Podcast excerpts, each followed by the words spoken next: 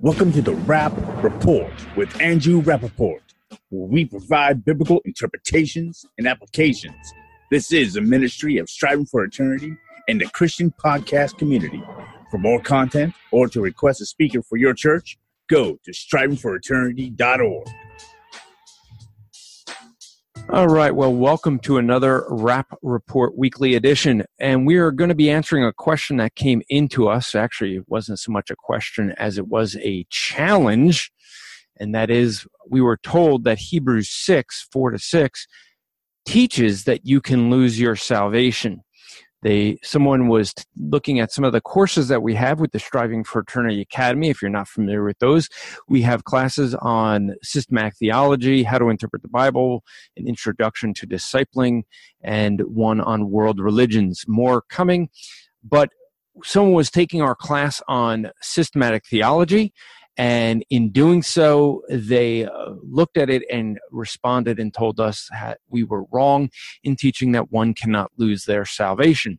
And they used Hebrews 6, verses 4 to 6, as a proof text. Fortunately, I have a paper, an article written on the website at strivingforeternity.org where we have the article there. So you could just search for Hebrews 6 and it'll come up. Or can you lose your salvation? And uh, the article, we're going to go through that article uh, for those of you who are listening or watching. And I'll drop the link to the article in the show notes so that you have it for future reference. But this is an, an issue that comes up often. People that try to argue you can lose your salvation. And so it is one that we should deal with and should address and make sure we rightly handle God's word in doing so. Uh, also, I will state that we will be giving a uh, or announcing in a little bit the uh, giveaway that we're giving or that we're doing. We have, uh, as I pull it out here, this very heavy preacher's Bible that we'll be giving away. It's a New American Standard. Tell you how to enter to win that in a little bit. So let's take a look at Hebrews 6, verses 4 to 6, and see if it actually does teach that you can lose your salvation.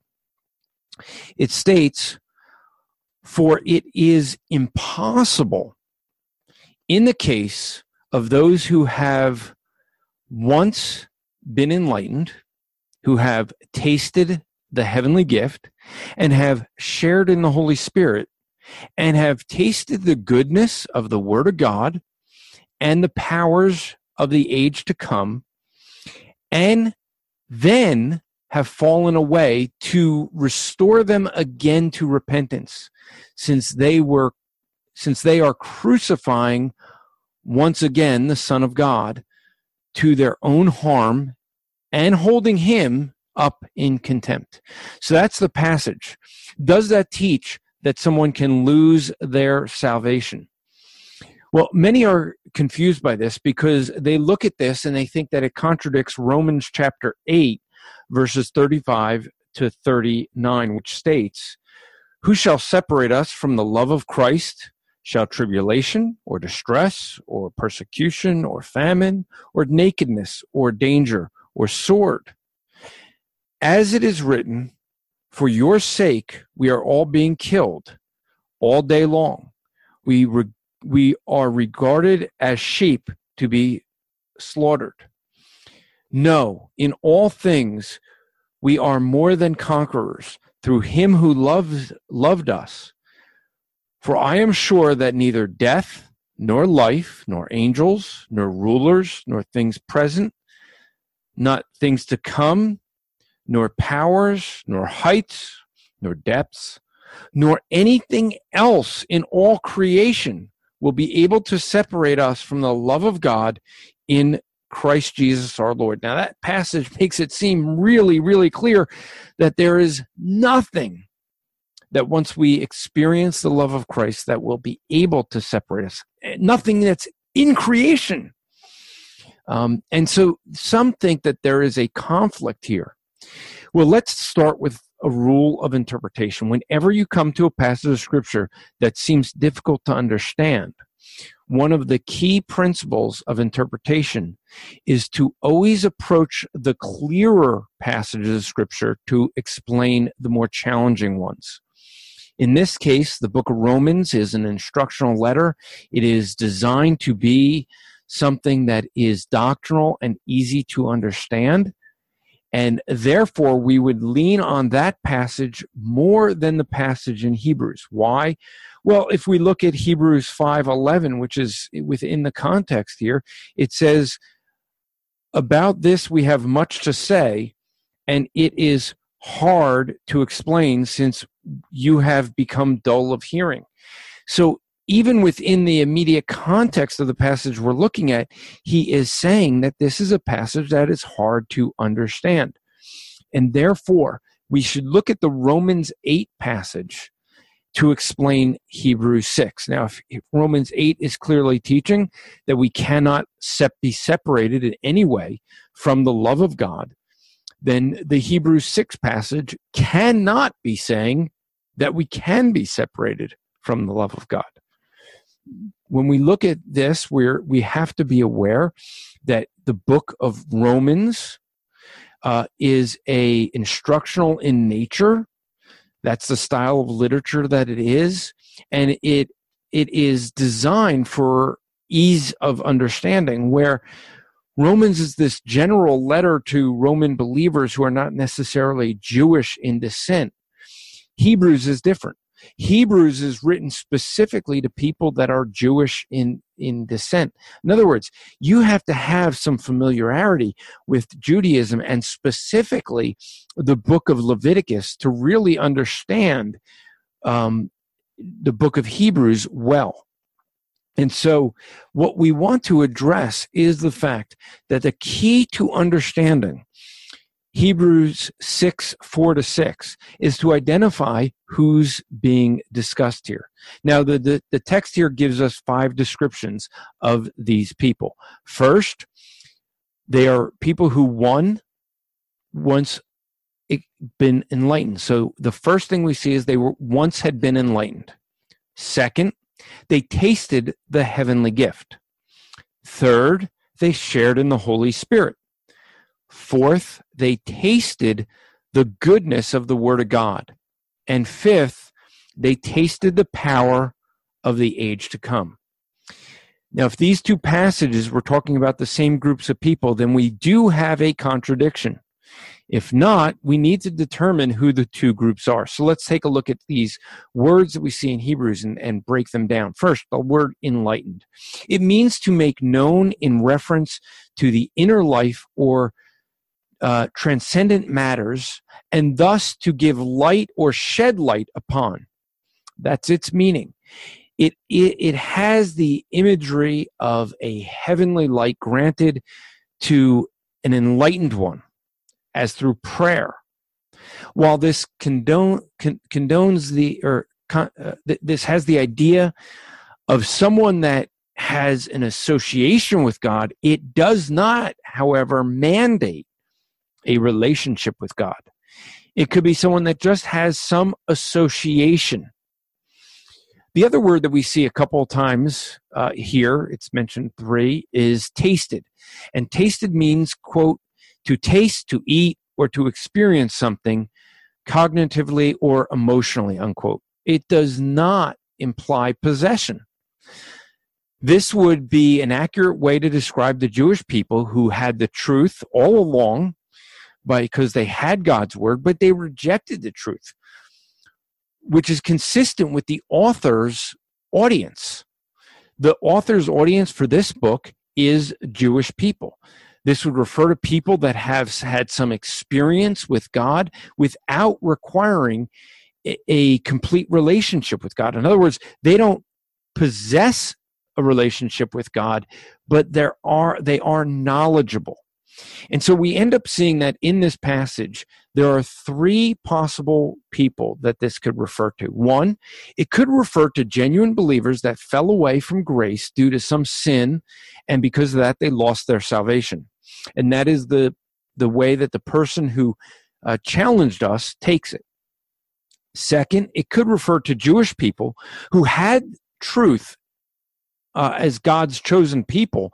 They had the scriptures, they studied the scriptures, they memorized the scriptures. And in fact, uh, an Orthodox Jew today and many of the Jewish people back then, uh, before the time of Bar Mitzvah, which would be 13 years of age, a Jewish boy would have had to memorize the first five books of Moses in Hebrew, word for word.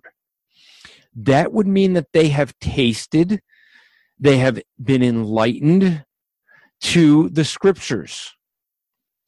But that doesn't mean that they possess Christ, that they possess salvation, regeneration. So it could mean the Jewish people. The third group that this could be so the first group we said was genuine believers that somehow lost their salvation. Two is Jewish people that tasted of the truth but were not uh, were not regenerate. The third group is people who are part of a local congregation of believers but had never been saved and had never enjoyed the benefits and seen the working of God and his people because they rejected salvation. In other words, they partook, they were able to see some of the experience that genuine believers would have. They got to be part of that being in the local congregation, but they were actually never part of the, the universal or invisible church. They weren't, they were part of the local body only. So if this passage is discussing true believers that somehow fell away, one thing is clear. According to this passage, they could never be saved again.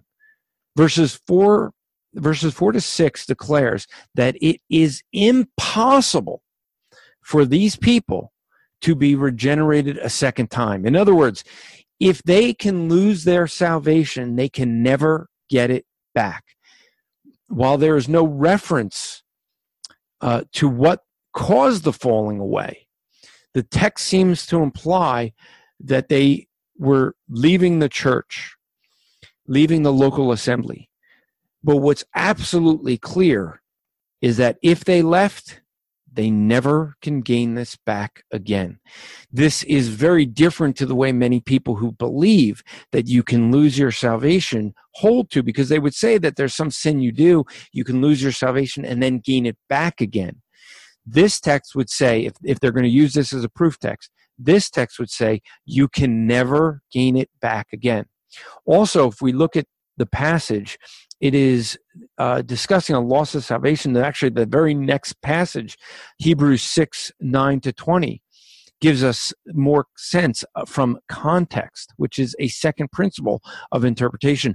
Always read within the context. As we looked at uh, Hebrews 5:11, we can look at Hebrews 9 uh, 6 9 to 20 the passage right after it. And we see that this the writer explains the certainty of god's promises in order to secure the reality that god will not break his promises and that we are not stronger than god to break his promises. And that would argue against people that say that god won't take salvation we can't uh, lose salvation by other means but we could we could lose it ourselves.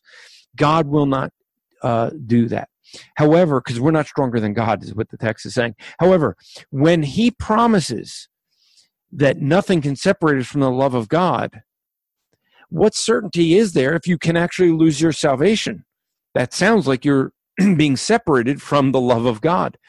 In fact, God, if God is the source of our salvation, how could we lose it? This becomes really important because people will say that we can lose our own salvation, that somehow God won't take it away, but we will lose it if we continue to sin. Well, Romans 5, uh, sorry, Romans 8, I'm sorry, let me get that again. Romans 11, 29, Paul gives a passage that makes it really clear. Speaking of salvation, I'll start in verse 28. as regards uh, as regards the gospel, they are enemies for your sake. But as regards election, they are beloved for the sake of their forefathers, for the gifts and the calling of God are irrevocable. Now, if something's irrevocable, can it be taken away? The answer is no, it cannot. In fact, in Philippians chapter 1 verse 6, Paul says, "He that began began a good work in you will bring it to completion in days of Christ, Jesus Christ. So God is the author and the finisher. If God is the author and the finisher, and he says this gift is irrevocable, what could possibly cause us to lose our salvation?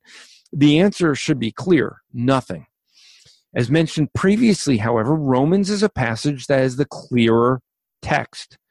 So if we look at Romans 8 35 to 39, Philippians 1 6, or Romans 11 29, all of these clearly teach that we cannot lose our salvation.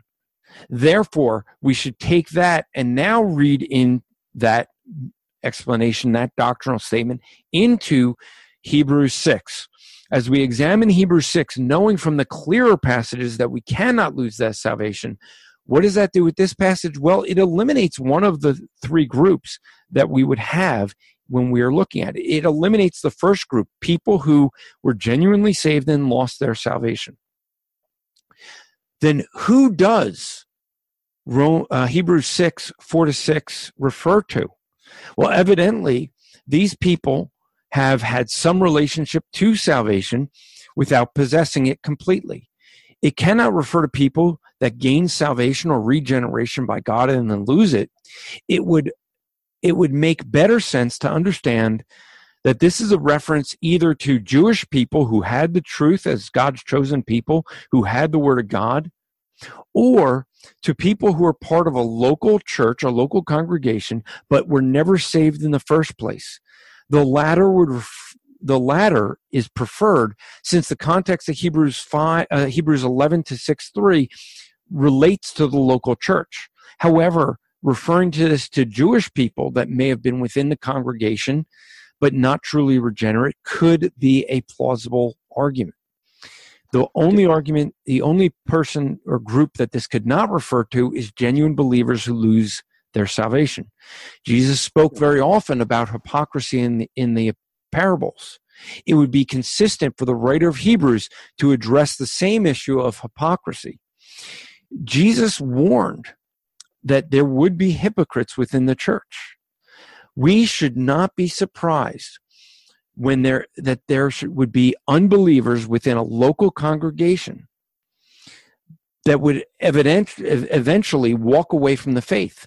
We see this clearly taught even in the book of first john. First john chapter 2 we end up seeing that john makes it clear when people had walked away and left the church. He says in first john 2.19 they went out from us but they were not of us. For if they had been of us, they would have continued with us. But they went out that it might be plain that they were not of us. That's a passage that, again, First John is instructional in nature and clearly teaching doctrine. The clear passage should interpret the the harder to understand or more challenging passage. That passage in First John teaches that we cannot lose our salvation. If someone walks away from the faith, it exposes that they were never regenerate in the first place. Because it says here, if they were regenerate, they would have remained with us.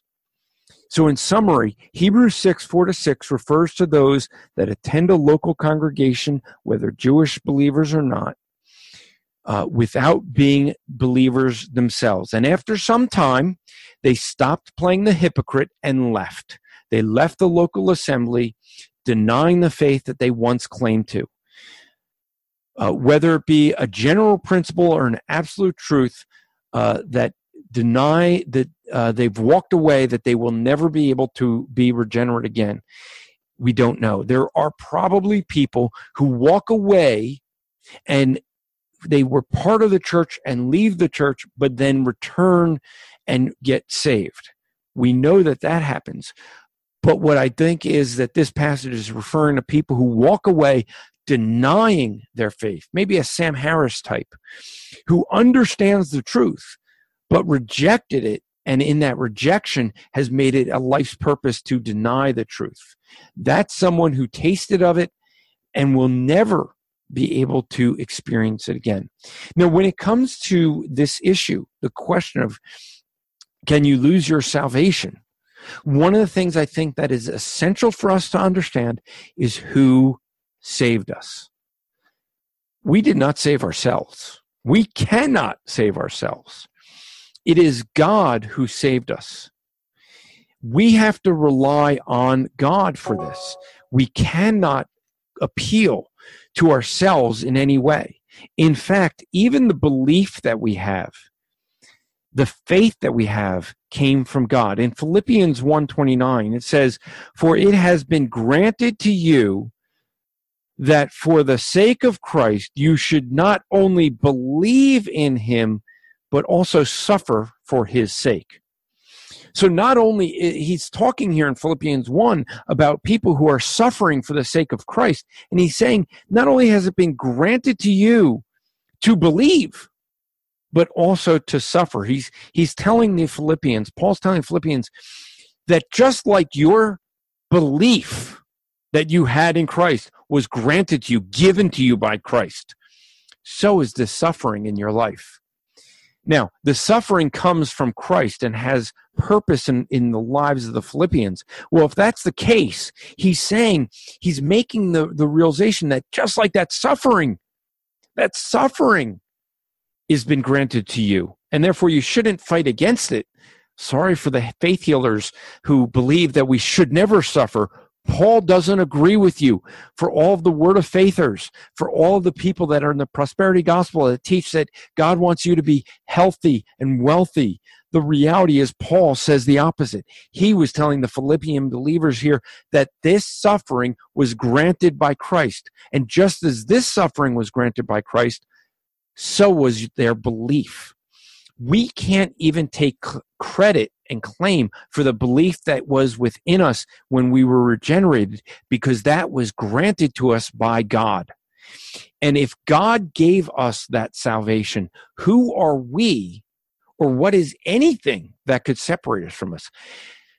In order for someone to take salvation away from us, they would be ha- they would have to be stronger than God himself because God granted it and therefore it's God who bestows it upon us. And if God gave us salvation, then we cannot lose, we can't even lose it ourselves because even we would have to be stronger than God. That's what Hebrews 6 goes on to say. So we are not stronger than God. We cannot lose it ourselves. Romans 8 makes it clear there is nothing, nothing that could take it. Now, here's the reality when we do theology, let me encourage you to always go back to the attributes of God. We all of our theology must be rooted in the attributes and nature of God. When it comes to the issue of can we lose our salvation, there are two attributes that come into play. One is that God is eternal, and two, that God is omniscient. Why those two? Well, the fact that God is eternal means he is outside of time. He knows all the things that are going to happen within time. The fact that God is omniscient is that he knows everything. God knows the future sins that you and I will commit. And therefore, when he died on the cross as a payment for our sin, he knew which sins we would commit. In fact, when did the payment of sin occur? When we believed? No, at the cross. At the cross is when the payment was made. Therefore, that payment at the cross was before you and I committed our first sin because it was before we were born. Christ pay, made a payment of sin for all of our sins, past, present, and future. He knows everything. So when he regenerated us, he knew every sin we would commit because that payment was in the past and it pays for all of our sin. How could we, after we get saved, after we're regenerated in time, how could we somehow in the future sin in such a way that God didn't know about it? Was he surprised when we sinned and went, Oh, I didn't recognize that. I didn't know you would do something that bad. You have to lose your salvation now. No, God when he died on that cross, made a payment for all sin that we committed, past, what's in our past today, present, something you may be doing right now, or even the sins that are in our future, because at the cross, all of our sins were future.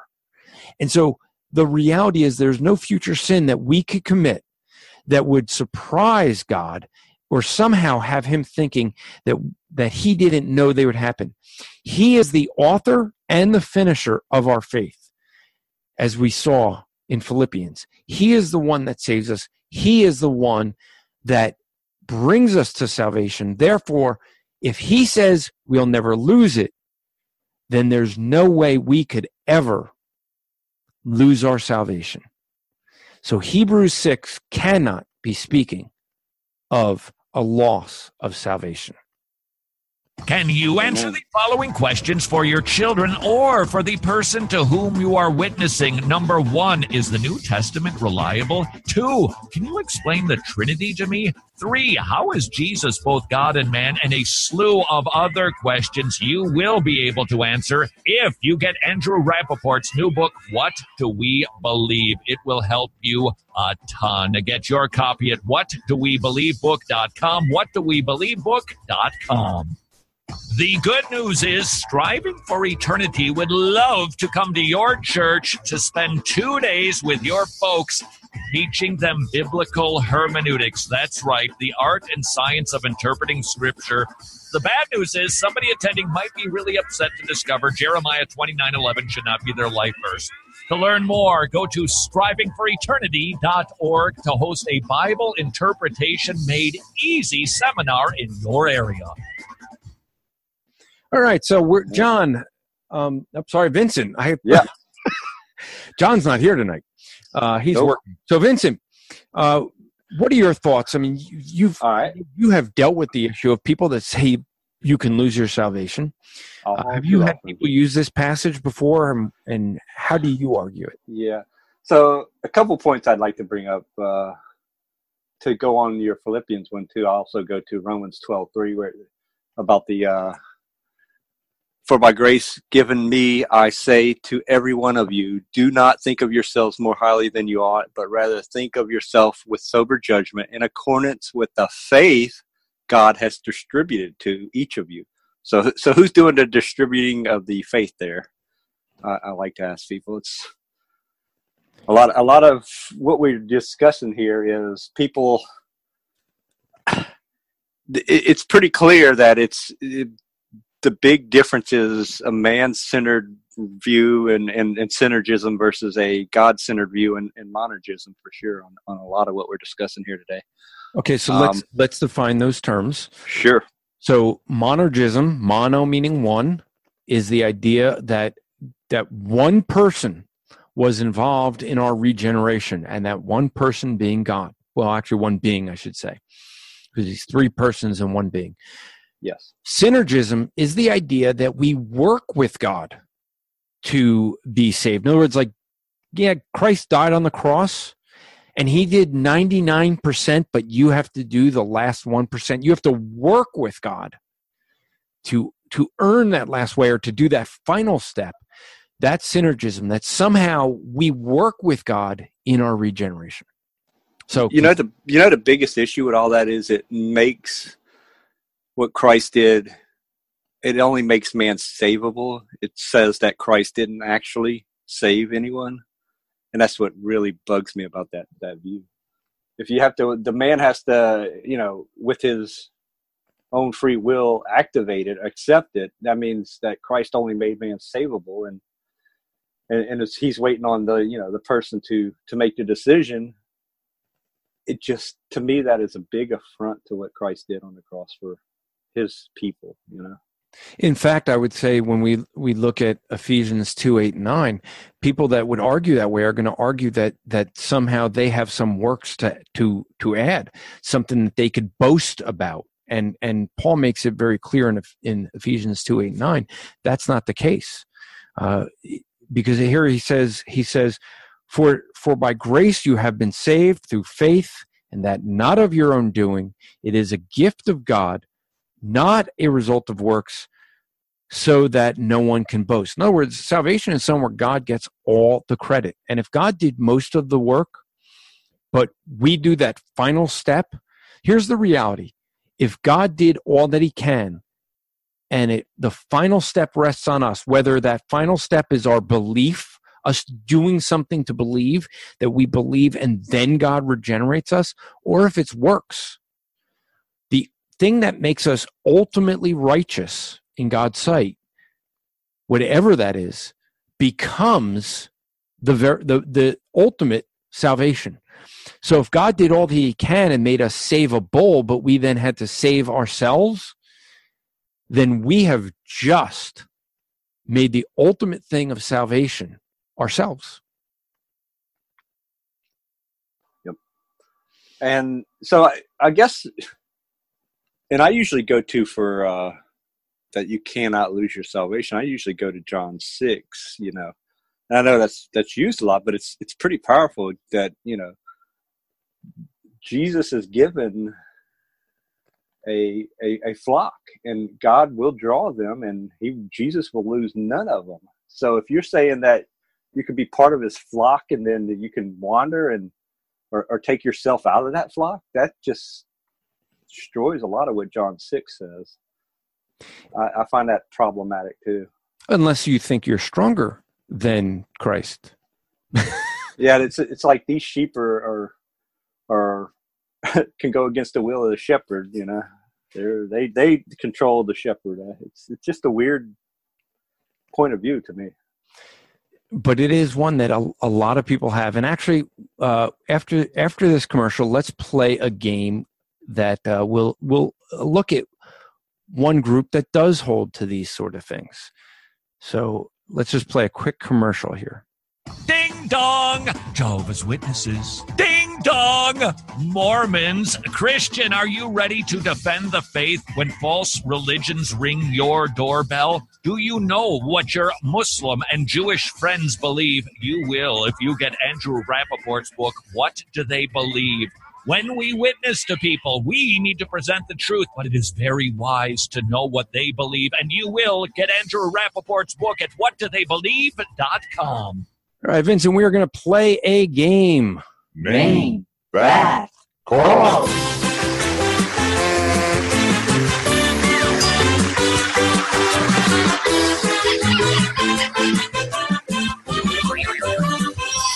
All right, so Vincent, Name that what? I didn't quite get that. What was the name? Have to name that cult. Oh, cult. So Okay. you have to name the cult. Ready? This cult believes Hey. that you can lose your salvation. And now you name it as soon as you figure out which cult it is. You can lose your salvation after ha- having been regenerate. Uh, they believe in three levels of heaven. That hell would be lightly populated. Is that believe- Mormon, Mormonism? That is correct. Mormonism. I know they have multiple tiers of heaven for sure. That is correct. And I will be out re- uh, pretty soon. Uh, in for folks who may be in the area, uh, I'll be speaking at Manti, Utah, at the Manti. Mil- Uh, well, actually, I won't be speaking at the Manti Miracle Pageant, but the outreach to the Manti Miracle Pageant. Um, I think I'm speaking on. I think it's Wednesday. Uh, I, I think Wednesday is the twentieth, June twentieth. But uh, there are usually a couple hundred Christians that go out to witness to, to thousands of Mormons, and we will be out there uh, to witness to them. And one of the things that it will be released uh, coming very soon, actually, I, I believe it is tomorrow, is the releasing, no, in two days, sorry, Friday. So it'll be, re- by the time this podcast comes out, it will be released, is the book Sharing the Good News with Mormons. You can get it already, you can get it now at the Striving for Eternity store. But that is a book that is out. Uh, Eric Johnson and Sean McDowell are the general editors. Uh, I contributed a chapter on open air preaching to Mormons. It is 24 different tactics, different styles of witnessing to Mormons. And that book will be debuted at the Mormon Miracle Pageant. Uh, we'll have several of the authors speaking on their topics. Uh, we had uh, J. Warner Wallace, wrote a chapter. Sean McDowell wrote a chapter. Sandra Tanner had contributed. Matt Slick contributed. Um, if anyone that under, that knows much about Mormonism and sees the all the authors, it is a very impressive list, and it is something where you could just read one chapter and get encouraged on how to witness to Mormons. So, if you want to get that book, um, you can get it at the Striving for Eternity store. Just go to strivingforeternity.org, uh, and you could pick that book up. So, uh, with that, uh, you know, I do want to encourage folks to come out if they're in the Utah area. And it's actually a two week pageant, and you could go to Mormon Research Ministry. They are at mrm.org to get details. They will be, they, they're the ones that really head this up each year. Um, there's also some folks down in that area of Manti. Uh, there's a church that actually uh, brings people in. I think we, we they end up uh, hosting the speakers. And so it is a really neat event, um, very different type of event. Uh, I know this year I'll be I'm, I'm going to be encouraged to, to, see my buddy Eddie Roman from Living Waters. He's coming out, and I uh, haven't seen him for a while. Uh, he's going to be out there for one day. One day he's flying out for one day. So if he's willing to fly out for one day, why not you? He doesn't make a lot of money. So he saved up for it. Maybe it's too late to save, so save for next year then. But uh, it is a yearly event uh, around this time in June, this mid June. So um, you could go to mrm.org, get details there. So have you had much experience, Vincent, uh, witnessing to Mormons? Uh, I, we do not really have a big Mormon population here. We do have more of Jehovah's Witnesses and so my one of my best friends growing up was a Jehovah's Witness, and I didn't really, you know, at the time know much about it. But I just knew that they didn't celebrate Christmas and all that. So, and but yeah, I mean, I, we we have more Jehovah's Witnesses here than we do uh, Mormons. That's interesting because you're you're you're down in in an area where the the Mormons, as they traveled out to Utah, made their way through through the South down there, as they were kicked out, as Joseph Smith was kind of kicked out of every town he was in. It, it's too it's too hot down here to try you know pedal your bikes around so. Yeah maybe. Maybe. Well let's uh let, let's mention uh give a quick uh promo for uh, a conference coming up and a friend of ours who's actually going to be doing a debate at it. It all started with a small time dream. Hold a conference in a church with a small budget, could we afford to bring in a Christian celebrity speaker? And with an ear to hear more than just the same canned messages, do we want to? With these two questions, the mentionables were born. We found the best under the radar Christian apologists that we could find writers, podcasters, and bloggers. Their voice was small, but their message was huge. On May 18th and 19th, the mentionables will be appearing in Greensboro head out to Greensboro Christian Church and hear this grassroots phenomena in action, featuring talks and a great debate. Head over to thementionables.org to get your tickets or call Greensboro Christian Church at 336 621 5226. The Mentionables. Small time voices, big time noise. Striving for Eternity is a Christ centered ministry focused on equipping people for eternity, and they provide speakers and seminars that come to your church with expertise in theology, hermeneutics, world religions, creation science, evangelism, presuppositional apologetics, church history, and expertise in sexual abuse in the church. For details on their seminars and to request a speaker for your church, go to strivingforeternity.org. Striving to make today an eternal day for the glory of God. Okay, so Vincent, we're going to do another giveaway, a Bible giveaway. You didn't win the the last one, did you? I never win, but that's okay. Uh, I, I, I have probably about fifty Bibles, so. But you I, don't have a preacher's Bible. I, I do not. You do not. do not.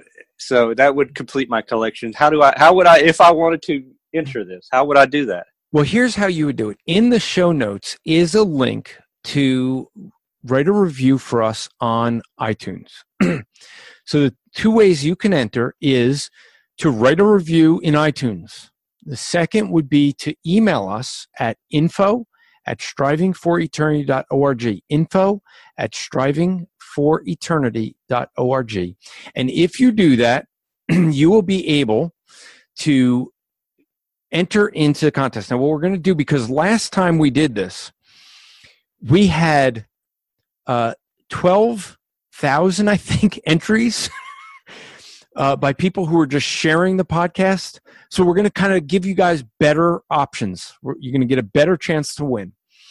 And what you do is just, it's going to be the number of people who write a review on iTunes for us about the rap report and you can or you can email us you can email us and say hey i got a question or a topic that i want you guys to cover or email us and just tell us what you think of the podcast. Info at strivingforeternity.org and let us know what you think of the podcast. Are we doing a good job? Are we not doing a good job? Ways we can improve. There's always ways to improve. It's me. Come on. But since there's only 10 people listening hey it's not a problem. I won't get feel too bad about you know how many i won't get hundreds of things to have to improve. No the reality is is that if you email us we will um, we'll enter your name into the drawing. If you write a review we'll enter your name into the drawing. And that way you will be able to uh, be entered. That's going to mean that this is going to be a smaller pool and you get a better chance to to um, to win. You also have to be uh, we or we want to encourage you at least to be following us on Twitter at Andrew Rappaport on Twitter. Uh, follow us on Facebook that the Striving for Eternity Ministries page. And we encourage you, please, please subscribe to the Rap Report, share the Rap Report with others. Um, hashtag Rap Report when you do it. That's Rap with two P's, by the way. Uh, but the way to enter is to write a review for us on iTunes and to email us, let us know what you think or some topics you want us to cover. Also, I'm going to let you guys know something. This this will run for the month of June. So July 1st, we'll announce a winner. This weekend at Equip Ohio in Ohio, New Jersey, uh, in uh, Cleveland, Ohio, we I will have a preacher's Bible for people to take a look at. But I want to give one other thing for our listeners. If you have been thinking about getting the book, What Do We Believe? We are going to be giving a coupon code just for you. It is June 2018, all lowercase letters. Actually, I think either way it works. But June 2018, no spaces, all together. So if you put in, if you go to the strivingforeternity.org store and get the book what do you what do we believe you basically are going to get free shipping you're going to get five dollars off that's going to give you the book with basically free shipping. Uh, so put in in, in the coupon code put june 2018 and you will be able to get the book what do they what do we believe? Uh, so that's going to be son just for you who listen to this podcast.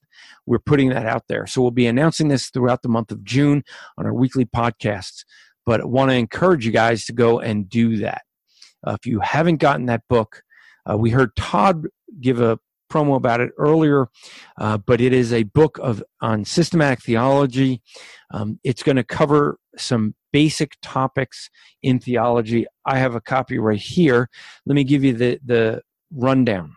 Covers what is the Christian view of authority. It's going to deal with the Bible, how we see it as an authority. Chapter two is going to deal with something that anyone that does any evangelism has to cover, deal with, and that is the thing of biblical reliability. Is the Bible reliable? Has it been edited? We hear this over and over on the streets. Most people that deal with this topic deal with it for seminary students or people who uh, like to study textual criticism. One of the things I did was bring that down to a lay level so anyone can understand the issues. Because the reason it's such an issue is a man, Bart Ehrman, who understands it, the technical issue, wrote books for the masses to try to make it very easy to understand, but he criticizes what scripture actually would would hold when it comes to textual criticism. He tries to argue against it.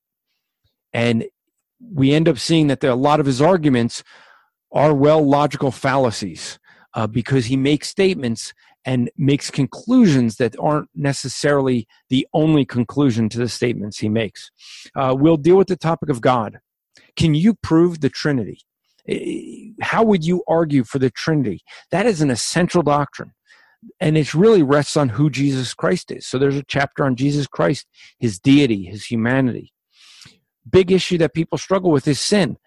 How sinful are we? What's the extent of sin? Where that covers it. There's going to be a, a chapter from Anthony Silvestro on creation, fall, and the promise. That's from his book on the origin of kinds, which we, you can also get at the store, uh, Striving for Eternity store, while you pick up What Do We Believe? There's a chapter on salvation that will teach what we discussed today that you cannot lose your salvation. There's a chapter on the church going through the history of the word church and how the church changed. If you heard me speak earlier to, in this podcast about the invisible and visible church, the local and universal church, that's going to be explained in that chapter. What is the eternal state? Where are we headed? All that's going to be covered in this book. What do we believe? So I encourage you to pick up a copy when you go out to strivingforeternity.org. Uh, pick that up today. Uh, so uh, that would be, uh, uh we're going to end probably a little early, Vincent, but uh, I, I, do want to close with some some thoughts on the idea of losing your salvation. I want to ask you a question. Me too. Okay, go ahead. Yeah, you could ask me a question. What what is why do you think that the issue of what some would say eternal security or perseverance as saints, why is that such an essential doctrine for Christian belief? And I'm going to ask it in two ways. One, why is it important doctrinally? And two, for the Christian, why is it important uh, as far as practice? Well, from my perspective, it, to imply that it's in the hands of fallible, sinful, you know, fallen mankind to decide whether or not they should be saved or can be saved. You know, it it it just to me lessens and cheapens what Christ did on the cross for for his people, for the people that he died for, for the elect. If if you believe that you could lose your salvation, would that change the way you live your Christian life? I mean, it, it would. I think it would bring you to a point of living in fear. That uh, what if I did which, something that's so bad? I mean, we we know. Well, yeah. Either you would live in fear, or you would just give up altogether. And say uh, you because I think mankind realizes that they, after a while, you know, you're going to realize I just fall short. I just sin. I mean, man knows he sins, and it's just going to lead to, well, why even bother? Yeah, I mean, the reality that we end up seeing is that uh, there are people who believe you can lose your salvation, and if when you have that thinking, it ends up being something where, what if I did something that because that was really bad? I mean, we all know that people continue to sin even as believers, and yet we they we see that people have lack the assurance of salvation and so if you if it's possible to lack uh, assurance, then the reality is there's a case that could be made that if you think you could lose your salvation and at some point you you sin and you lack that assurance you're going to think you lost salvation. And then i think yeah like you said you may give up. Especially if you read the hebrews 6 passage and think you can it's impossible to ever get saved again that that's a very powerful passage right there. I mean, there's a lot of people we deal with that think you can lose your salvation and then come back to it.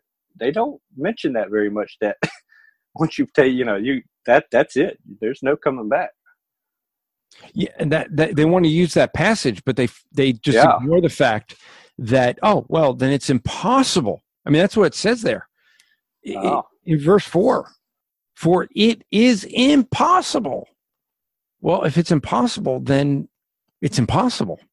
Uh, that's pretty strong wording right there, and they just gloss over that. yeah. Yeah. The the other thing I would say though, especially people I think in that time, they in that you know, and I am I will say I am a, a cessationist. I'm not a hard cessationist, but I think a lot of the people in that time that, that this was being discussed though was they they probably did see quite a few of the miracles being described. I would imagine they saw things that we don't exactly see today. So they saw maybe some of the tasting that they saw was things that are not normative you know perhaps today. So yes i just wanted to throw that out there a little when you say you're a cessationist, it means that you believe that some of the spiritual gifts uh, have ceased. Yeah, I think there are sign gifts for the foundation of the church. Correct. Not not that we don't have gifts from the Holy Spirit, because yes, I do believe this Holy Spirit gives us each gifts. And we still believe in miracles for today. Yeah. Because Yeah. but, but that gifting has ceased. And and I think the reason you're bringing that up is, and I'll I'll emphasize it even more. Picture the fact that Judas walked with Christ for three years, seeing him do all those miracles, walked with God and still denied him. The Pharisees who knew the scriptures saw Christ, knew his claims, and denied him. I think the reality is, is that when you when you had all those miracles in front of you and still denied, I mean, Christ said, if Sodom and Gomorrah saw what you saw, they would have repented in ashes. And it's amazing to see here you have people who don't have that those sort of things. Well, if, if people saw that and rejected, I mean, how could it, when you when you see God walking it on earth and you reject that, how could you ever be saved? I, I really think that's a strong argument. Exactly. Because that just tells you who's doing the saving, really. Exactly. And, and that's really the thing that you have to get into in looking at. I remember when I was in college and I went to a Bible study, and I, granted, I didn't grow up in the church, so I didn't know these doctrinal things. And I remember the the the guy that was uh, doing the Bible study. Uh, his, his, McGlynn was his name, and Mr. McGlynn was was teaching, and I still remember sitting in his living room. Uh, his his wife used to cook and invite all the college students over uh, every other Friday night. We'd go over there. She would cook, and then we'd have a Bible study. And he was teaching, and he got to a passage, and, and he knew there were different people in the room that had different beliefs. And he said, I don't want to get into debating whether you can lose your salvation or not. I want to say what this passage teaches and avoid arguing uh, for people who believe that you can lose your salvation to get into that argument from this passage. I had never heard that before. And and he's he's explaining what the text says and I said, "Wait a minute." Because one person said who disagreed with the passage and said that he believes it's not teaching what it taught because he thought you could lose your salvation. And I said, "Look, I I just maybe I'm confused here. I never heard this before, but I'm confused. If God saved us, how could we lose that? And that was one of those things where it just it seemed like a just a clear thing for me to ask and several people came up to me and said that nailed it. I mean, that's it. It's who's the source of our salvation. As we dealt with as it says in Philippians, he's the author and the finisher. He's not just the author and he's not just the finisher. He's the author and the finisher of our faith. means he starts it and he ends it. And if somebody doesn't continue in the faith, it only exposes they were never of the faith. Yep, never of it. So, Andrew, how do we get in the faith? Can you tell me what the gospel is real fast? Well, we could do that with a game. That sounds cool. It's time now to start the spiritual transition game. All right, so Vincent, the way we're playing this game is you're well aware, you're going to give me something that I have to transition to the gospel with. I would say, because I'm looking at it, how about golf balls? golf balls. Okay, so there are certain sports that certain people can play and certain ones that people shouldn't. Golf is not one that I should play. I played golf once where I actually played like real golf, not miniature golf, but real golf. Uh, and I played uh, for a charity, and we it was hundred rounds of golf. I actually made it to only uh, ninety two holes. Uh, I they were all laughing at me because I would swing and hit the ball. It would go in the woods, and I would never found my ball. I found lots of other balls in the woods, so I just picked up the other balls. They were raptured. That's all. Yeah, I mean, I- went out with a dozen golf balls, and by lunch, I came back with four dozen balls, and everyone was cracking up that I'm the only one that came back with more golf balls than I went out with, and and the reason was was because I just kept picking up these others. So 92 uh, rounds or holes of of uh, of golf, and then we had a three and a half hour dinner. Now here's what ended up happening. These I, I, just I remember this and I always think of golf and when I think of golf balls I think of this event because here's what happened. I was sitting at dinner. Now, have you ever had the experience when you're just you, you did something with your body that you overused and and muscles that never got used before and then you just sat for a long period of time? I did that. So a whole day. We started at like seven in the morning, went through till like six at night playing golf I my body had had muscles that never were used for golf, and I just was using muscles that hadn't been used. Then I sat for dinner, and my body stiffened up.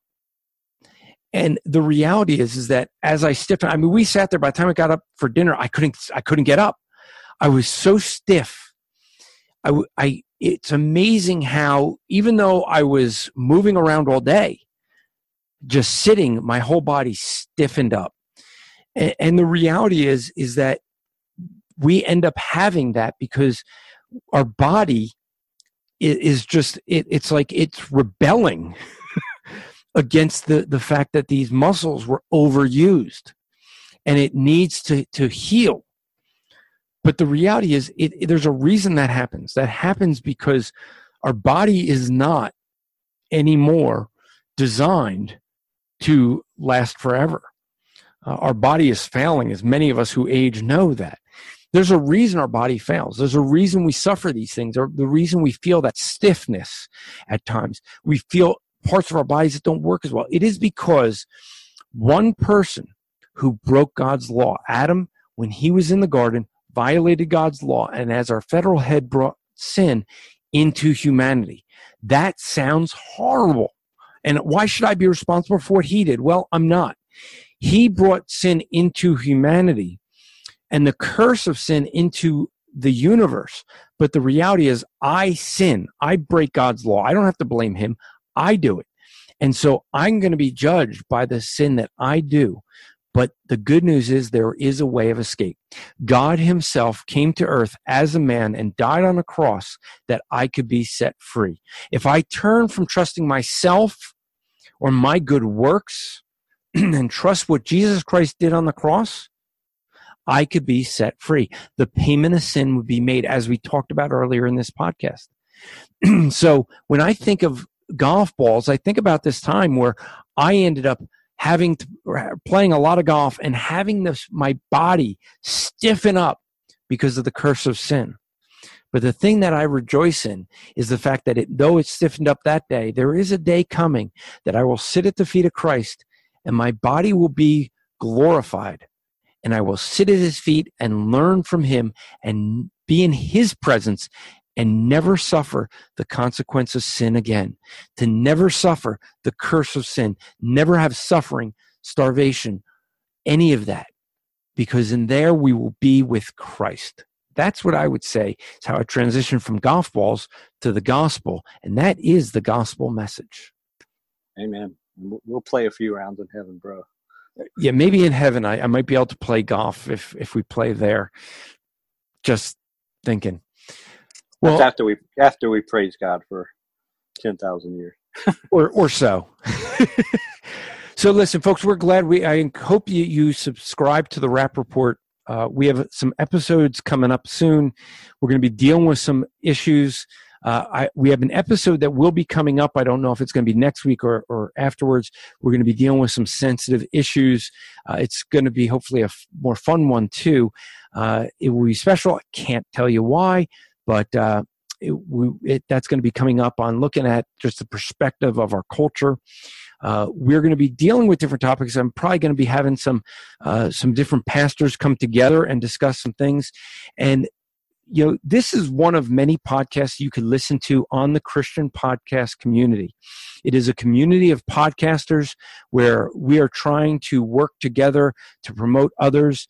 Uh, you can listen to the Rap Report. There's also Theology Answers is out there. Theology Gals is coming soon. And also Justin Peters is going to be coming. We're trying to encourage we one of the guys has named his podcast Justin Rocks. We're going to see if Justin will allow us to to continue that. But uh, Justin Peters will be coming soon, probably next, uh, probably this month or next. So be looking for that. And we have a lot more coming. Been talking to some different people, some very well known speakers who are not podcasters yet. And so one of the things is if you are seeking to be a podcaster, you could go to Christian podcast community. Maybe you have a, a podcast and you would like it to have a larger audience. Well, come to Christian podcasters, the Christian podcasting community. You can go to christianpodcastingcommunity.org.